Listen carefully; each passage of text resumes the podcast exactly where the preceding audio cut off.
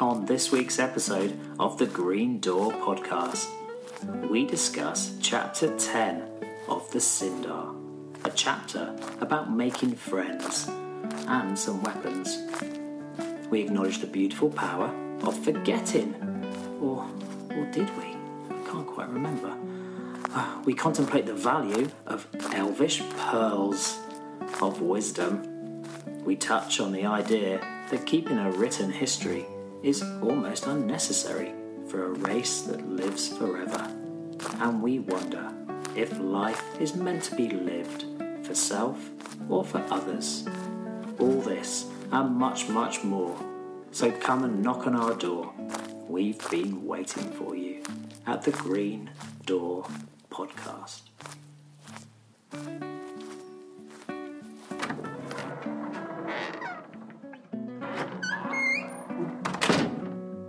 Ads, there you are. Hey, come on in, buddy. Hey James, good day, good day. Lovely walk over, beautiful weather, sun is shining, birds are singing. Um, very excited. Uh, chapter 10 we're doing tonight of the Sindar. Yes, uh, a long time coming, ads, and I'm uh, really happy to dive into it with you. Uh, it doesn't look like May will be here with us at the very beginning. However, No. there is an off chance that she'll uh, join us a little later on. So uh, hopefully we can hear from May later. But for now, it'll be just me and you. Looking forward to it, May. Looking forward to it. It's been a while. It has, um, but the beauty of podcasting is uh, this episode will stack up right against uh, the one before and after it uh, and be two clicks away for listeners in uh, no time at all. Absolutely, absolutely. So, how are you? You well? I'm very well. Uh, I've kept very busy. We talked a little bit about it moments ago, but uh, Yeah. yeah. a lot of summer activity with the three kids three, five, and seven. So that's the age where they do everything. No, I, I can't. I can't. Um, can't say anything different. Three, six, and nine, and uh, I'm out most days, evenings, doing something with one of them. Yeah, it's fun, great fun, but very, very exhausting, right, Ed? Yeah, totally agree. Totally agree. So, what do you think about this chapter? Uh, I'm gonna I'm gonna recap it in a similar way as I did earlier. I'm gonna say to me this chapter is is uh, interesting and there's a, there's quite a few shouts which we'll mention. You probably have them in your notes as well. Yeah. we didn't do spoilers with notes this week, so um, if history is a teacher, you and I have exactly the same things written down in the exact same order. Um, but we'll see what happens. Same page as always. Yeah, exactly.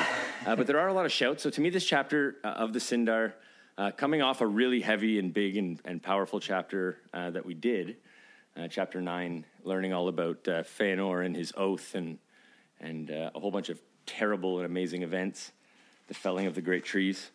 yeah. Um, this chapter is more of like a little break and a, and a setting of the table, a setting of the stage in my mind. Yeah, it's kind of what's what's been going on whilst we've been hearing about you know the the activities of, of Feanor, as, as you say.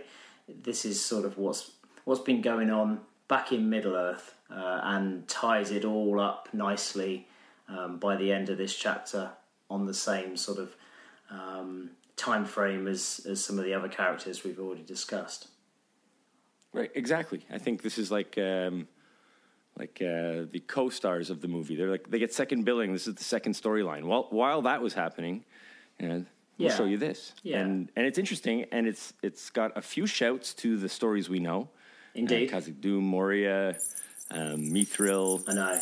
Uh, there's, yeah, there's some good stuff in there, and it's it's sort of just uh, as I said to you a few minutes ago. It's like, okay, the Sindar. Here's what you need to know: the guys who stayed behind um, all liked Thingol, who was you know really really badass with Melian, the Maia. sh- Like that union was made him top dog, and the rest of the chapter goes like this: they made friends with these people, and they taught them how to make these weapons.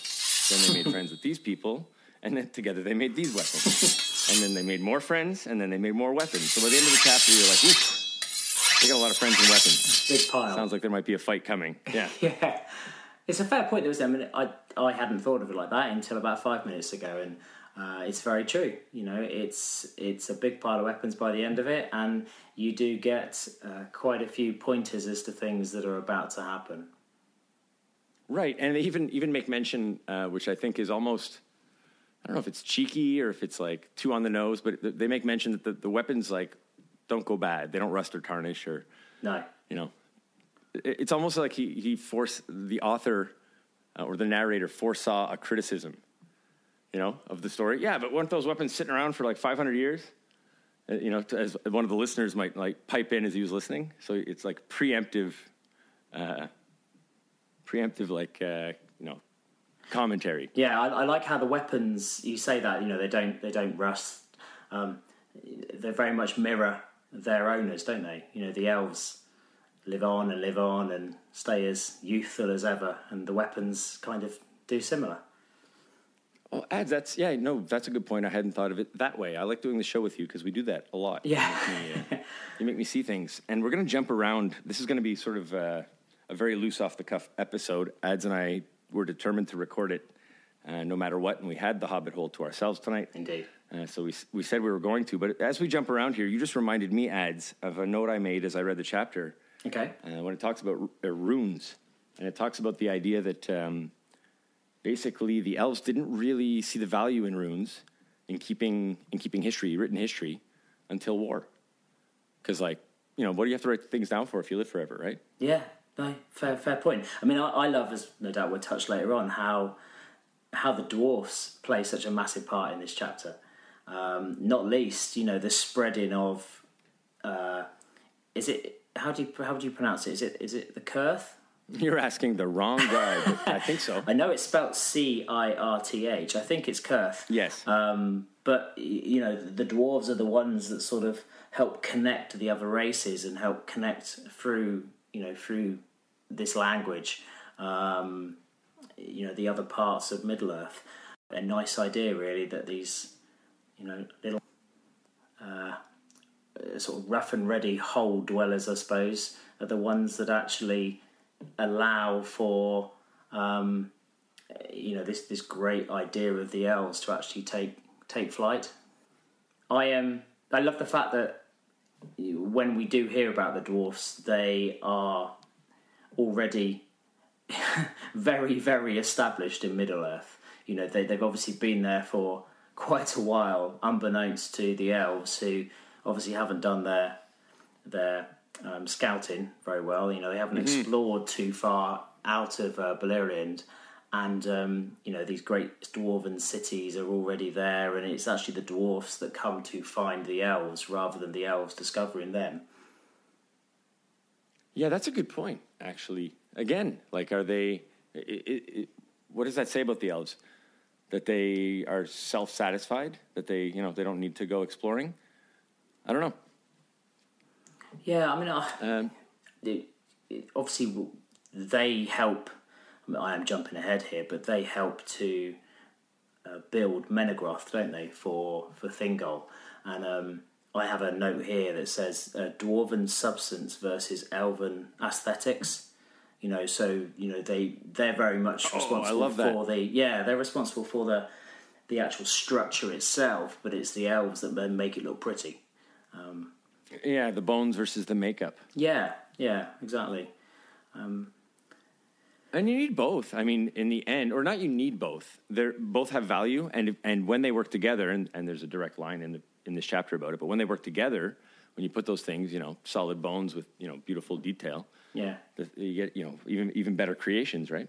Yeah, totally, totally. Well, I mean, you know, we've said before, haven't we, on previous previous episodes that you know you can have something beautiful that actually becomes more beautiful by you know Melkor's influence, etc., etc. So Almost always, yeah. Everything he does, you know, makes things better.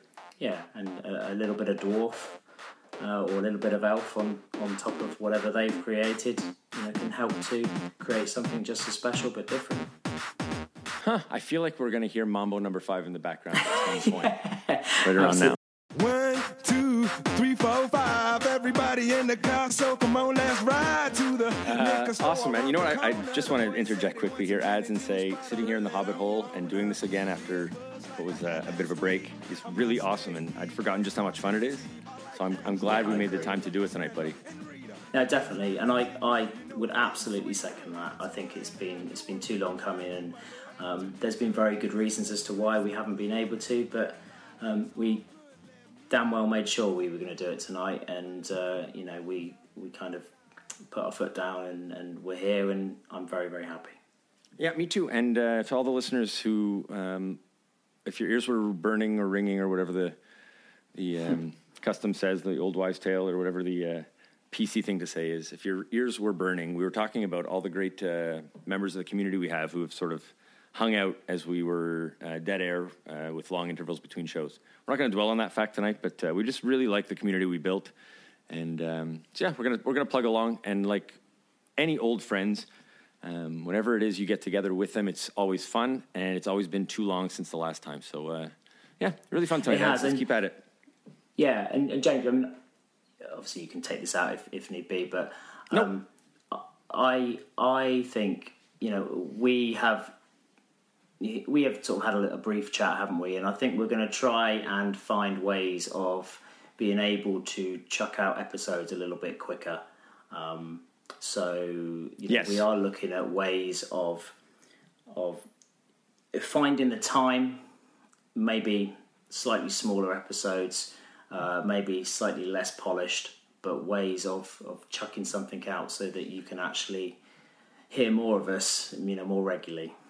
Yeah, I think we're going to be a lot more um, Sam Gamgee in our episode uh, stylings I like that. than uh, Yeah. than we are um, Thingol. Uh, we, we were too polished, maybe. Yeah. that's It just took us too long. And you're right. We'll, we'll make it a retooling announcement ads, but it's a good thing to bring up. And as we plug along through this episode, this one probably will sound a lot like the old ones. And then we'll um, we'll figure out how to proceed to make sure we can get out enough episodes out there um, to keep people engaged because we really do have a fun time interacting. And with no episodes, there was little less interaction, and that that was the part that sucked. Yeah, definitely. Great. Definitely. Let's let's Yes. uh, let, let's keep talking about chapter ten.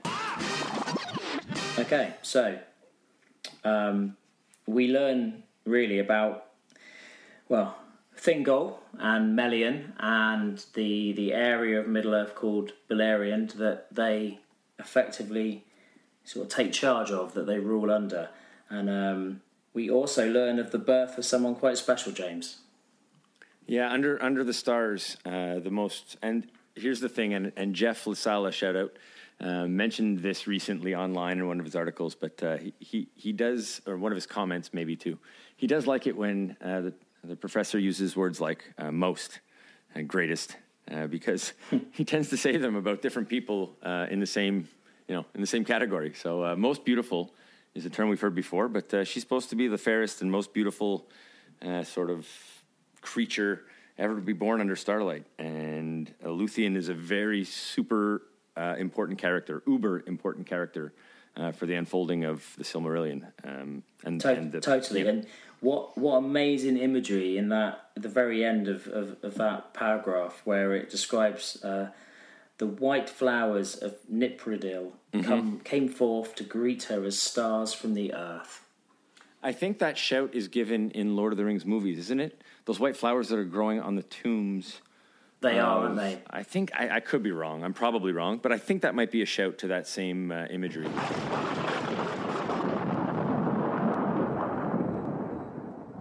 Uh, no, I was absolutely wrong, as usual, or as often. Uh, but the white flowers that I referred to just now um, in the movies, the Lord of the Rings movies, uh, are actually Simbelmynë. And Simbe- uh, Simbelmynë was a small white flower that grew uh, in particular abundance on graves and tombs, like the barrowfield of the kings of Rohan, uh, beneath the walls of Edoras. Uh, so those are different white flowers than the ones um, referred to when Luthien uh, is born. However, I did a little research after we uh, recorded this episode, only to discover something kind of cool, which I thought I would share. So, at the end of this chapter of the Sindar, uh, excuse me, at the end of the first paragraph, uh, right at the very end, it reads, And there in the forest of Neldoreth, Luthien was born, and the white flowers of Niphredil came forth to greet her as stars from the earth. Now, as with a lot of things we talk about in these writings, you can interpret that more than one way, but I like to think that those flowers open for the first time when Luthien is born. Um, you could interpret it differently as well, but I like to think that that was the first time they they uh, they open uh, to greet her as she is born in Middle Earth, and I especially like to to think that uh, after doing a little reading in the appendix, Appendix A of Lord of the Rings, uh, which I'm going to share with you now. On page 1038 of my uh, copy, which is a one volume uh, edition, uh, right at the end of the uh, tale of Aragorn and Arwen, right at the end of that on a page 1038, it reads And there is her green grave until the world is changed and all the days of her life are utterly forgotten by men that come after. And Elanor and Nipredil bloom no more east of the sea. Here ends this tale, as it has come to us from the south. And with the passing of Evenstar, no more is said in this book of the days of old. So that at the end of the um, life of Arwen, uh, the Nipredil, which I think I went both ways, Niphredil and Nipredil, since I don't know how they're pronounced. Um, they cease to bloom uh, when Arwen passes, when Evenstar passes. So I think that's really cool. Uh, that I, I, enjoyed finding that full circle moment. Uh, the idea that those flowers bloom for the first time uh, when Luthien is born and cease to bloom after Arwen dies. I thought that was really cool. So I thought I'd put that in there before I throw us back, please, uh, I am aware that I make all kinds of mistakes. So if there's something to add to that, if you knew that already, uh, or if I got it wrong, uh, please chime in and let us know. So let's get back to the uh, conversation. Uh, and, and the whole chapter, like I said, it's light, but it's still really nice to read uh, for reasons like that. and it also describes, you know, basically what is the, the most amazing um, kingdom, territory, country, land, city slash dwelling slash cave slash place to live. Um, yeah. and, and, it just sounds like something you would just hate to lose in a war or something, right? Totally, totally. uh, and, and, we get, and we get introduced to the idea of um, uh, the girdle of Melian right at the end. Uh, but before we we uh, get there and talk about the enchant- enchantress slash uh, do-gooder of Middle Earth and her girdle. Um, May brought up something interesting in a Facebook and Instagram and maybe Twitter. I lose track because I'm f- 40 ancient and really bad at social media.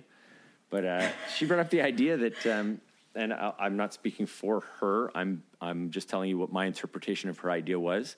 May I think you were saying something to the effect that um, you thought it was interesting that the dwarves did a lot of work for the elves in building and construction for pearls, mm-hmm.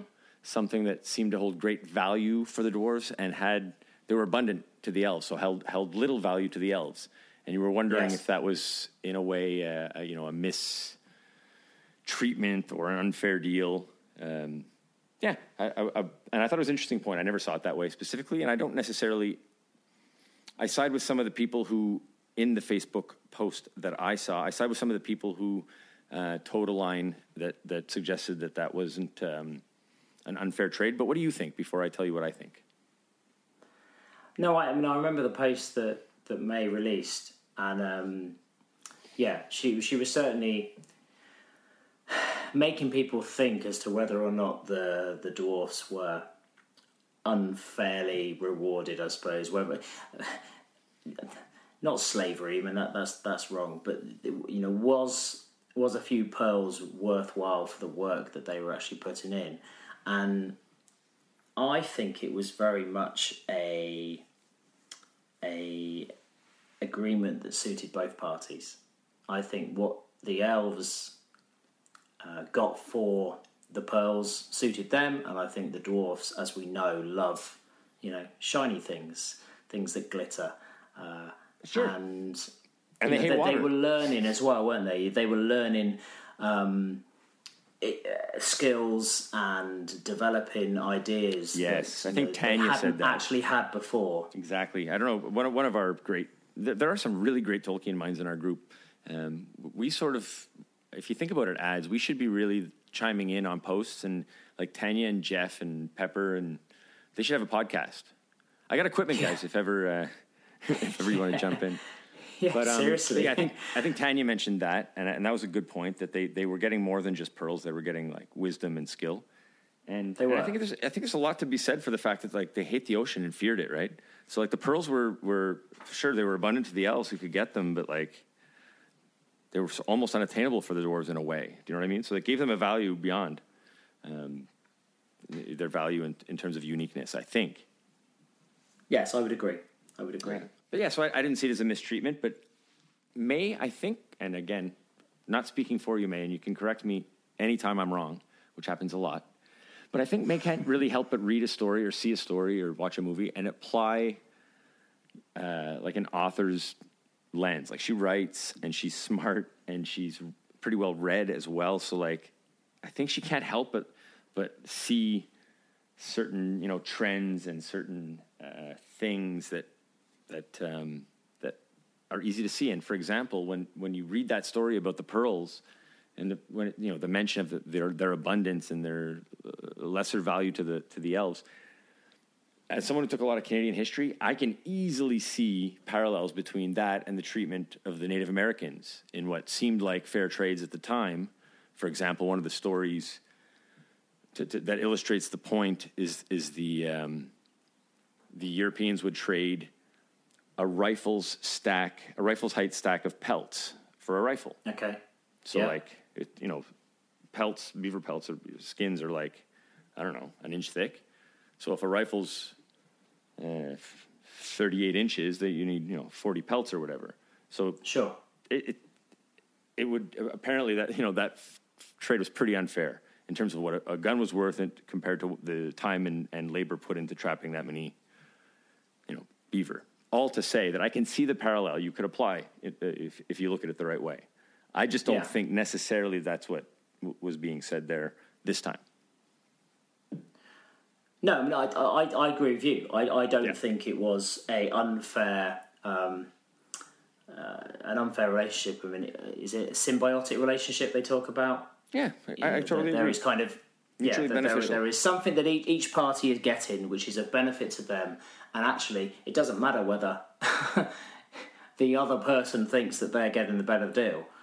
It's you know, it, it's it's what works for the individuals. That's true. As long as you feel whole at the end of the Yeah. deal. Um, Yeah, and also, I would say, I would say, um, we need you, May. We always agree on everything, so you got to come back on the show. We do, and also May makes us May, May makes us take a totally different stance, doesn't she? She looks at it from her own viewpoint, which is often unique. So Yeah, she's awesome. We miss her. yeah, we do. Come back, May. Oh, and on that point, and I'll and I'll uh, I'll bleep this out, and I'll probably put a note in the uh, introduction of the show. But um, Okay. we kicked out our first person out of the Facebook group, and the voice you're about to hear is James being angry. Don't mess with our May. We had someone be rude and condescending and frankly sexist, and he was a asshole, and I booted him out of there in two seconds flat. And I'll do the same to anybody who is rude and disrespectful and condescending. We don't have, all have to agree at all, but our place is a place of love. Yeah, it's a happy, happy hobbit hole. And do you know what? It's it's pretty pretty darn amazing that we've now been going for oh, year and a half. Yeah, man. I mean, we might not be releasing podcast episodes for a year and a half, but we've No, been but the in Facebook, existence for yeah, and the community's been Yeah. around for that long, and yeah, and and actually, that's the only person we've had to, you know, put through the the exit hole.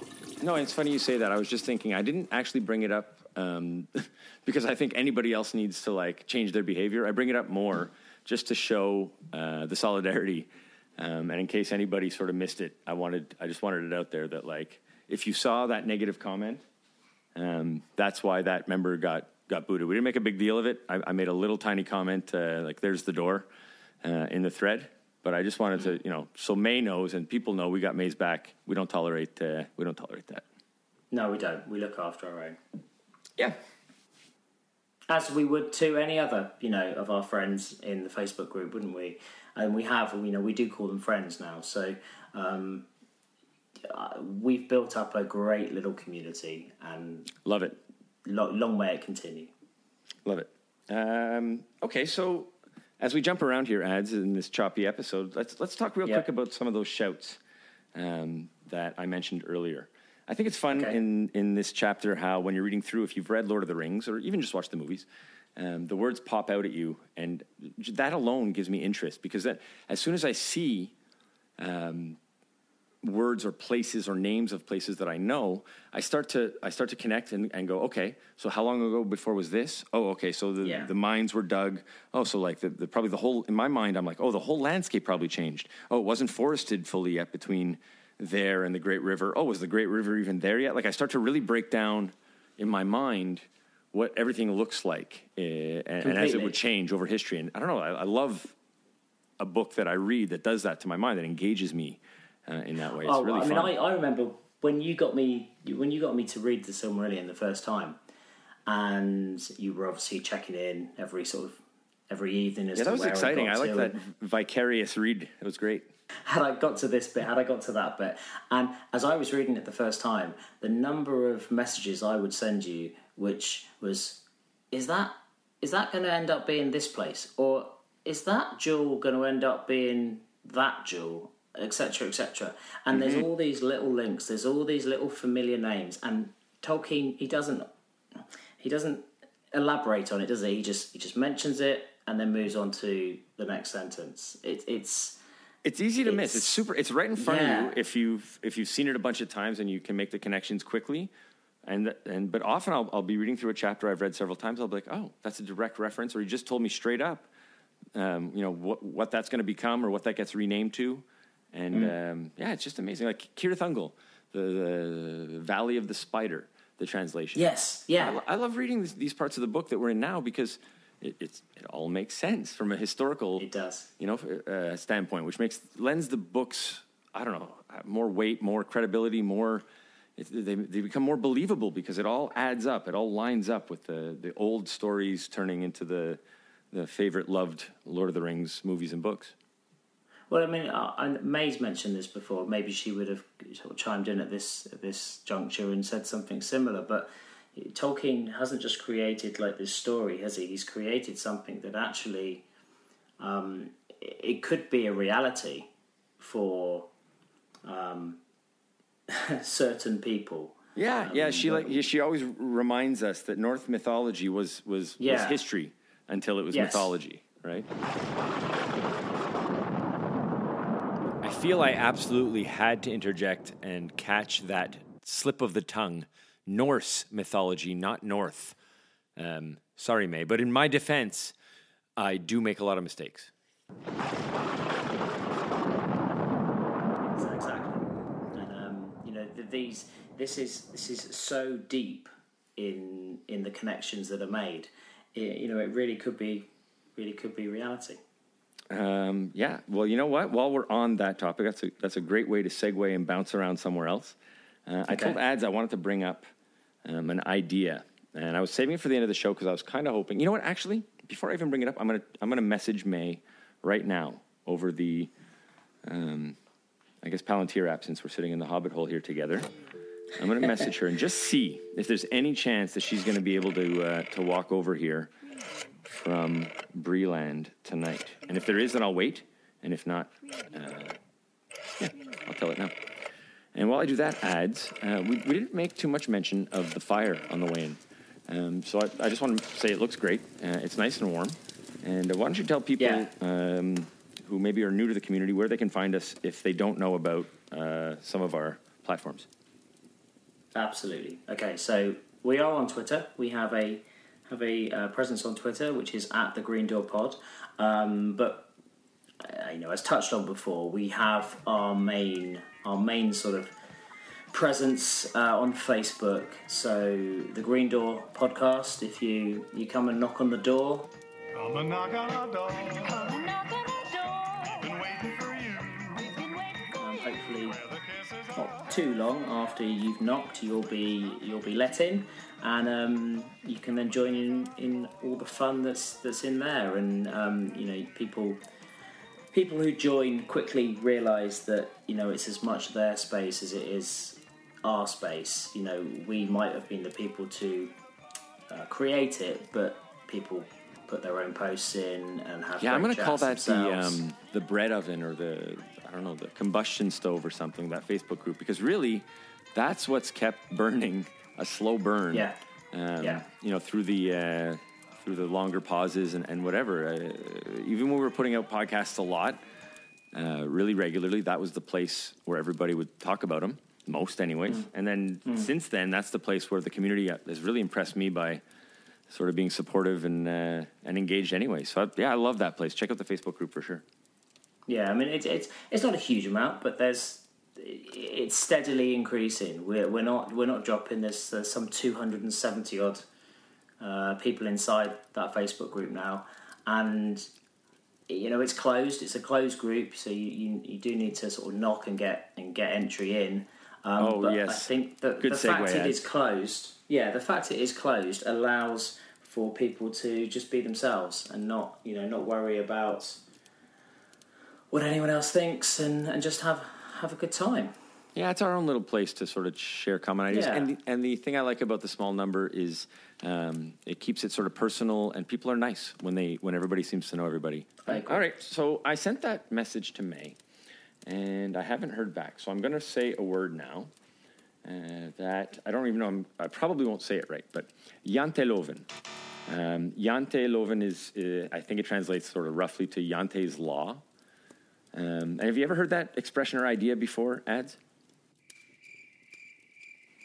I have absolutely no idea what you're talking about. Okay, so I'm I was intrigued. struck. I was yeah, I was struck today as I was in the shower, uh, not by lightning, but I'm by more an idea. intrigued. I'm, I'm going to write a book ads. Uh, I shouldn't say it on the air now because someone's going to steal the title, and it's, it's really all. There's no content needed. It's just all about the title. Um, I'm to write a book ads called uh, uh, Shower Meditation. It's like the time the time I try to try to have like my like uh, my two minutes of mindfulness. You know, yeah, and I'm not good at making time this, for it. that's your time. That's my time. Uh, but all to say, when I'm Good when I'm in there, I try to like clear my mind, and I always end up in you know some some place in the Shire or the forest or whatever. Yeah. And it, it struck to, it, it dawned on me today, or struck me today, uh, because May made mention that we should get our next episode out um, by Hobbit Day, and because I enjoy pipeweed so much, Hobbit Day in my mind was the professor's birthday, which I do know is in January. Um, but I, I got on the idea of birthdays, which brought me to Mathoms, Mathoms, Mathoms. Um, the idea that in the Shire, uh, when it's your birthday, you give gifts to others, right? Yes. Yeah. Um, so, so because it's a nice community and there's so many hobbits with birthdays, pretty much every day of the year, so, there's, a, there's a present being passed around. Um, and and that idea, I was like, wow, that's nice. The idea that like your birthday's not about you, uh, your birthday's about others. Uh, and it, it connected me. It paralleled my mind to this this nice story I heard uh, recently, uh, where someone got advice from like a dying loved one, and I'm going to summarize it because I don't want to make the uh, story itself a downer. But basically, the message was, you know, um, this person was told like your life's not about you. Your life's about your kids. Your life's about your wife. Your life's about the people you choose to spend your time with, your friends. And if you make your life about that, you know, you'll be happy. If you make your life about you, you won't. Um, and I, that really resonated with me, you know. Okay. And and so the idea of mathoms and giving to others instead of yourself sort of was related to that, and it connected me to this thing that I heard uh, years ago. I, I, I might have been watching um, Anthony Bourdain, parts unknown. oh a travel show or I'm not sure. Um, yeah. but it, I heard the word "jante janteloven, which is um, a word in Norway and really for most Scandinavians an idea. Uh, it's a way of behaving, and it's sort of the opposite of capitalism. It's the idea that, like, uh, as a society, you value y- your values and priorities lie in the group. So you don't value personal gain and wealth. You don't value amassing wealth. You Yeah. value someone who has the wealth enough to help, or like that spreads his wealth by sharing, right? That's that's something is that's seen in society as more valuable. Okay, it, it, it comes Yeah. from a, like it comes from a, a story. I looked it up briefly, and I don't, I'm not an expert, so I'm going to give you like the Google Wikipedia version. I'll share with you now something I found um, written by David Nikel, N I K E L. And uh, it describes, I think, pretty well uh, a good summary of what Jante Loven is. And it goes on to say, or, or starts by listing some of the rules of Jante Loven. Uh, and it's really quite interesting. Um, it says the term Jante Loven can be tracked back to Aksel Sandemos, a Danish turned Norwegian author whose works of fiction include references to these quote unquote laws in the context of small town Denmark. Um, you're not to think you're anything special. You're not to think you're as good as we are. You're not to think you're smarter than we are. You're not to convince yourself you are better than we are. You are not to think you know more than we do. You are not to think you are more important than we are. You are not to think you are good at anything. You are not to laugh at us. You are not to think anyone cares about you. You are not to think you can teach us anything. In the books um, that Sandemos or Sandemose um, wrote, Jante is the small town where the main character grew up. Uh, the resulting Jante Loven is an expression of the small town's tyrannical pressure on the individual. Uh, but the author went on to argue that Jante Loven has its validity everywhere. Uh, he was seeking to capture something that already existed in society. Um, this is to suggest uh, this way of living is deeply ingrained within Scandinavians and passed down through generations. Uh, although not explicitly taught, these societal expectations are reflected in many children's books and, and songs. Um, so yeah, apparently it's it's it's like ingrained in the culture that you're not supposed to be boastful or show off or extravagant, uh, and these things are, are, are frowned upon as a society, which is interesting. And so society behaves very differently, right? Like Scandinavians, for example, have amazing social programs, which Yes. really aligns itself with this idea, right? That, Okay. Yeah. that Yeah. taking care of others is m- is more of a priority, is more seen as more honorable, valuable um, as a trait in society than uh, capitalism. So, like, it, it, it occurred to me that Tolkien is well read and loves uh, Norse mythology and, and that whole idea. He must, of course, have been aware of this concept. And I'm wondering if, like, he valued that idea enough to purposefully imbue it on hobbits, who basically are this like little race who are like really Yeah. backwards, you know, in the big scheme of things. But they're really the only ones who can get the job done because they've got this like imbued goodness, this imbued wholesomeness.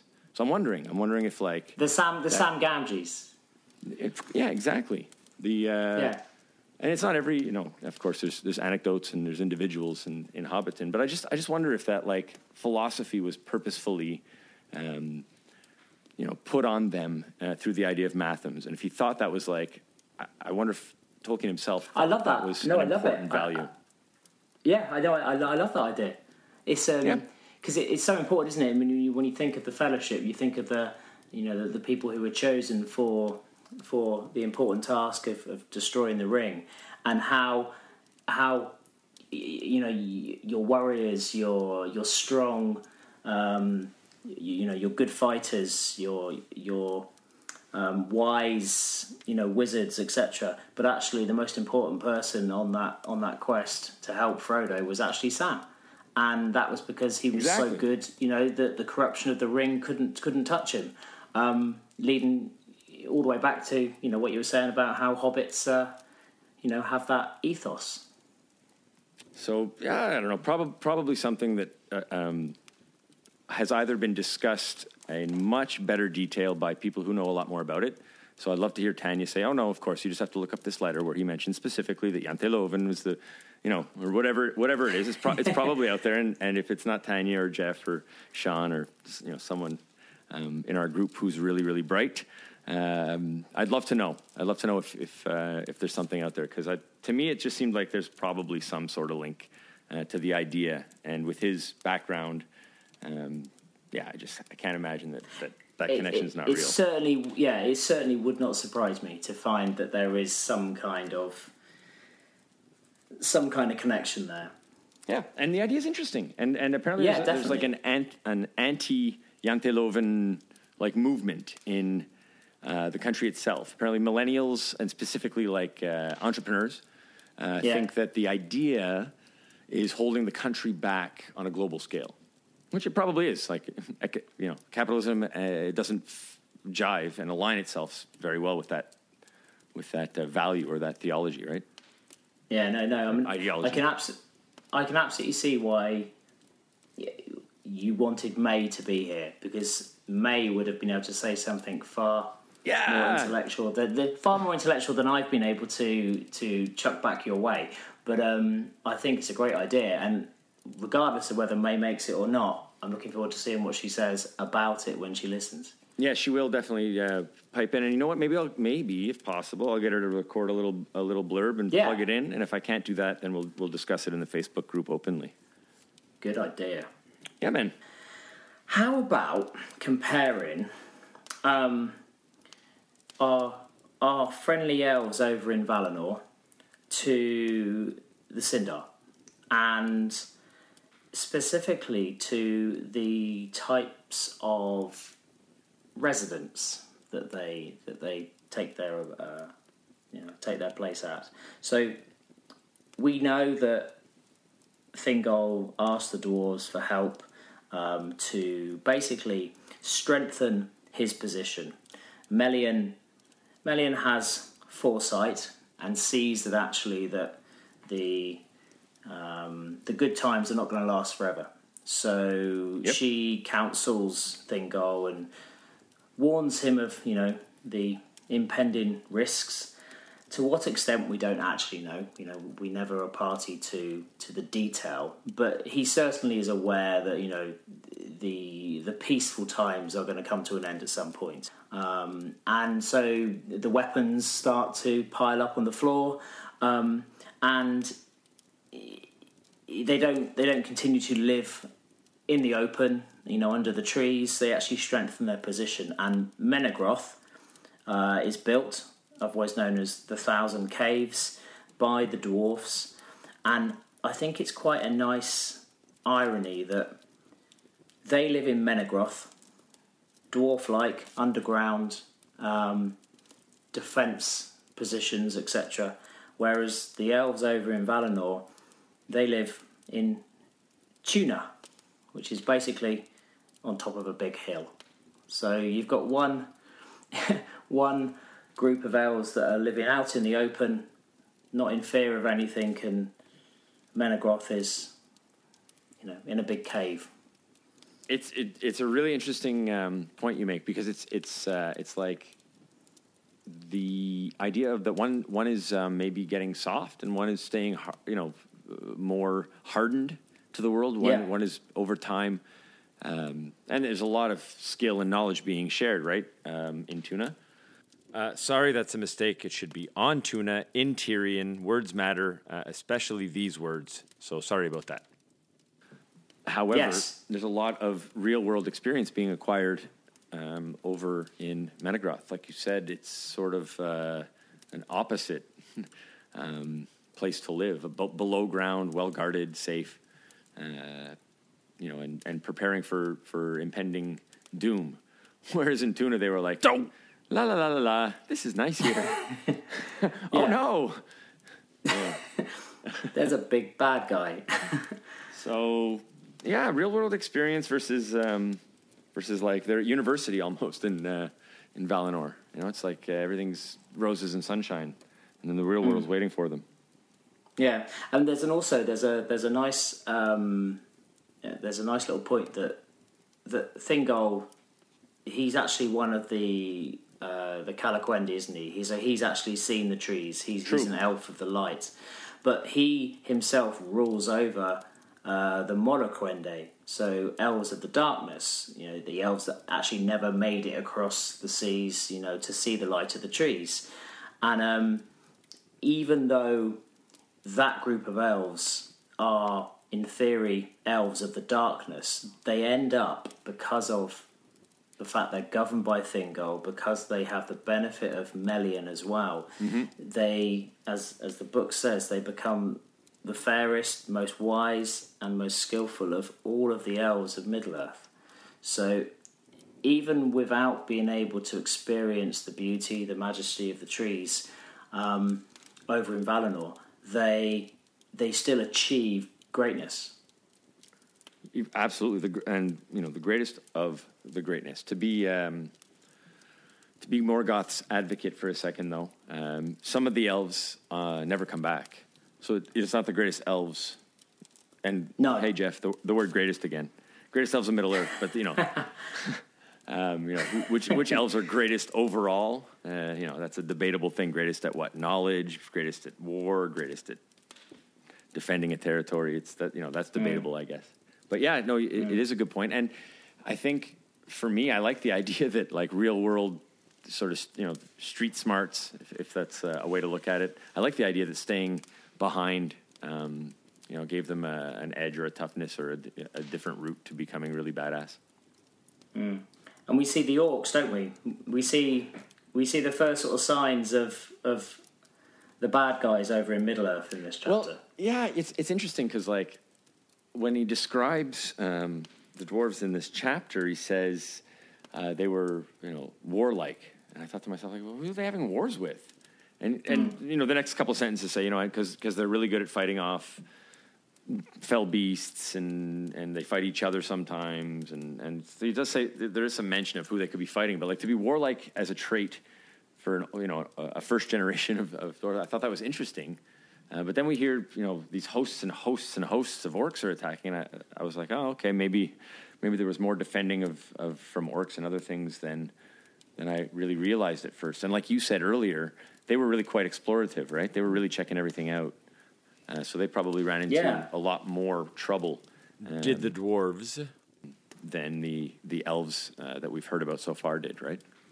So yeah, I mean, so do you think then? Because the book actually says that when the dwarfs arrived, you know, they surprised the elves. The elves had no idea that these stunted people, as they so beautifully described them, um, that they existed. You know, that they did not know. But do you think the dwarfs knew the elves were there? Had had someone like Aulë briefed them beforehand? I would think they might know. They might know from. That's a good question. Maybe Aulë, maybe even Orome, who who also gets mentioned and says you know he's still Yeah. scouting around from time to time. Um, that's a good question. I don't know. So someone, Tanya, Jeff, Sean. Uh, I'm not sure. My my gut would be that uh, they knew. For some reason, I think they knew. The dwarves knew that the elves were uh, existed, and maybe maybe we're seeking them out. Because I suppose the dwarfs would have known, wouldn't they, that uh, elves of sorts existed. Maybe not Thingol and and his little uh, gang, but uh, as the sundering of the elves took place, you know, elves would have sort of been scattered across across Middle Earth, and some would have gone to the places that the dwarfs obviously built their great cities, etc. So, to me, I don't read that as the dwarfs were surprised to see the elves. The dwarfs came looking for. Yeah, I, I would tend to agree with you. Someone, someone's probably going to be like, "Guys, re-listen to episode three. You spoke specifically about this." Um, I feel, I feel like maybe it's in, it's in my brain somewhere, but it's going to happen. Yeah. it's going to happen. Um, yeah, Uh, so I mean, yeah, I I, found it interesting. interesting. as- Yeah, go ahead. I found it interesting as well that the, they they speak about communication difficulties, don't they? Because when they first meet, neither knows the other's language. you know what? I it's so ads. You and I are always on the same page. I thought to myself, I'm like, interesting because they they say you know they, they didn't realize there were others who woke. I think you know walk on two feet and speak right. But if they didn't speak the same language, why wasn't it any different than like I don't know a flamingo? Oh, James. No, it was just grunts and sounds Um, that they didn't recognize. lost connection. Why is that different than a chimpanzee or a I don't know any, any other animal that you know walks around and a, a, a gri- grizzly bear? I guess because they recognize the, the. I say things sometimes, ads, and as I'm saying it, I, I'm my own devil's advocate in my mind, saying, "Well, for this obvious reason, dummy." I mean, I guess there's an obvious difference between intelligent language and conversation and a bear roaring at you.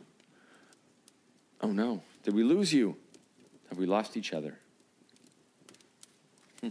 No wonder you let me ramble so long, ads. Well, we had some podcasting goblins get into the gear at the old Hobbit Hole. So uh, here's our best patchwork.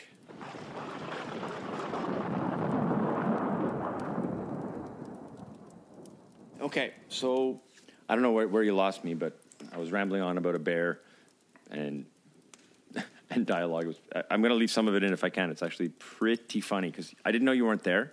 And you know when you're trying to carry a conversation with someone and you think that they're on the other end, just not responding because you've lost their interest. Yeah. So I, I really, I really rambled on. There it was pretty funny. I'll, I'll oh, that's that good. Definitely keep that in.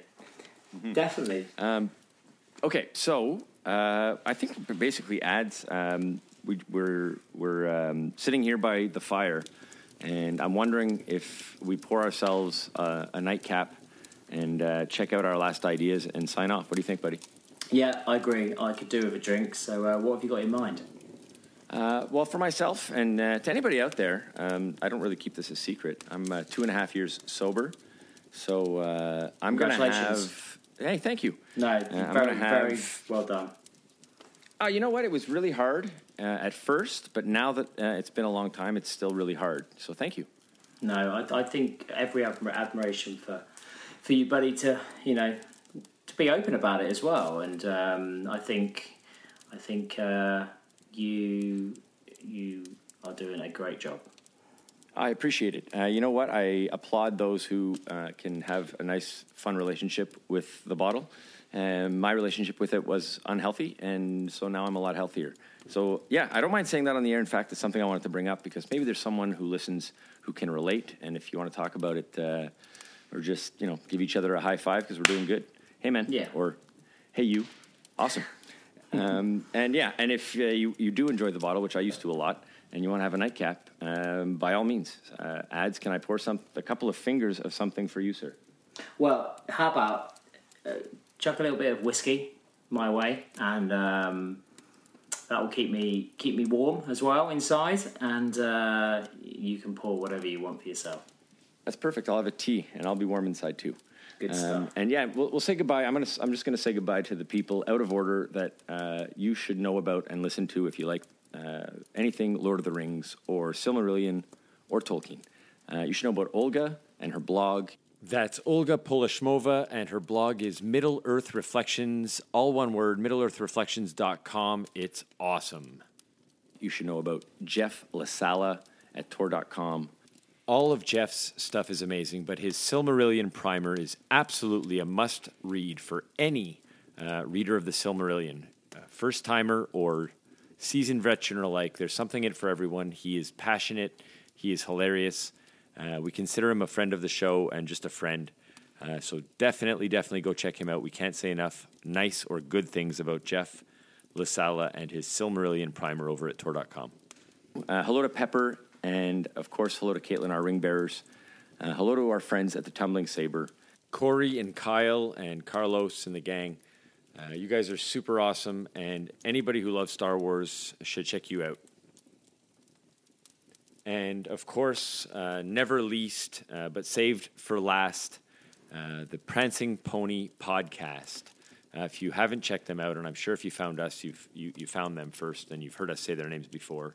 Uh, but go check out the guys at the Prancing Pony podcast. They are uh, so much fun. They are so informative, uh, and they do such a, a, an incredible job, pro- a professional job at putting out a quality uh, show week after week on schedule, on time, uh, chocked full of goodness. So, uh, way to go, Alan and Sean. Keep up the incredible job, guys. Um, but yeah, there you go. So you have your, your whiskey, and, and I'll uh, dive into the, to some more leaf, and uh, and we'll close it with those ideas. Ads uh, say, say hi to your family for me. They're they're looking beautiful. You celebrated some birthdays lately, and Sophie looks like she's um, basically taking care of four amazing children all the time. So hi, Sophie. Four? Is that me as well? um, no, uh, massive thanks to my wonderful wife, Soph, uh, and my three amazing children, Charlie, Sebastian, and Martha. Uh, you've kept me very entertained uh, over the summer, and I suspect that will continue in the autumn and the winter and the spring. Oh, awesome. Yeah. Hi, guys. Um, I feel like I'm getting uh, to know you, even though I've never met uh, anyone face to face. I love Facebook social platforms for that. So, hi, my guys. Uh, hello as well. Eleanor, Caleb, and Oliver. Uh, Caleb, who started school. We're, we're really uh, we're rocking and rolling here too. So the kids are a big part of it, and my lovely wife, M. Marie France.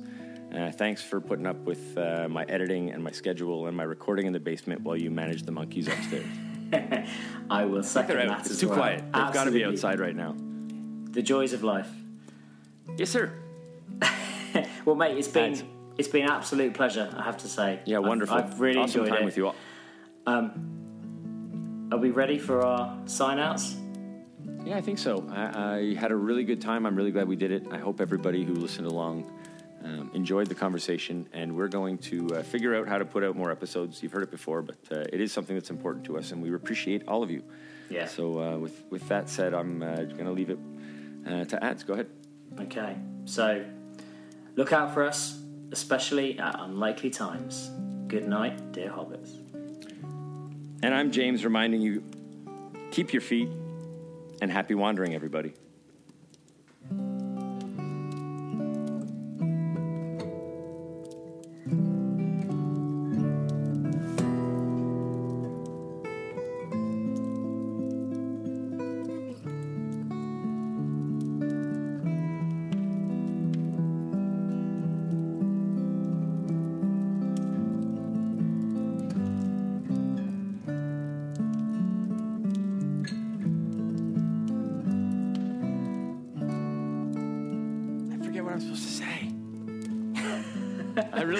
Really do. I was like, it'll come to me. write it down. It was like, No, it'll no, come to me as he says uh, his, and I'm like, I I'll. I'll say the first. I'll say the first one. Good night.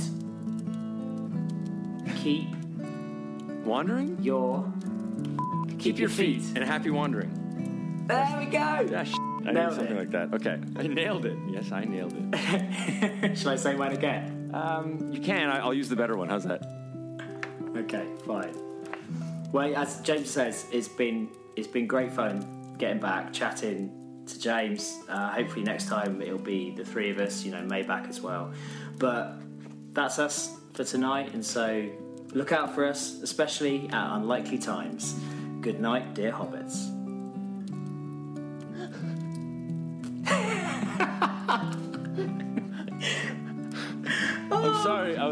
Really hard. I was trying to stay away from the mic, and I just couldn't stop laughing before you queued me up. I, I, I gotta write it down. I gotta write it down.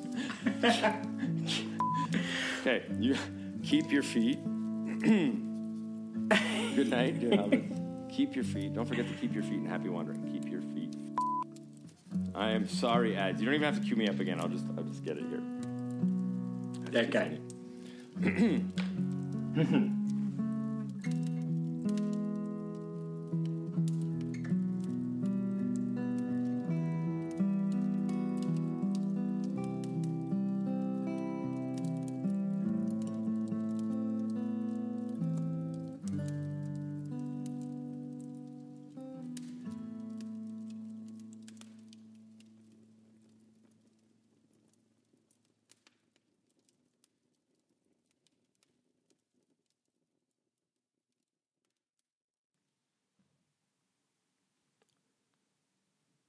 Well, typically I've uh, put things like that at the end of episodes, little excerpts or extracts or bloopers.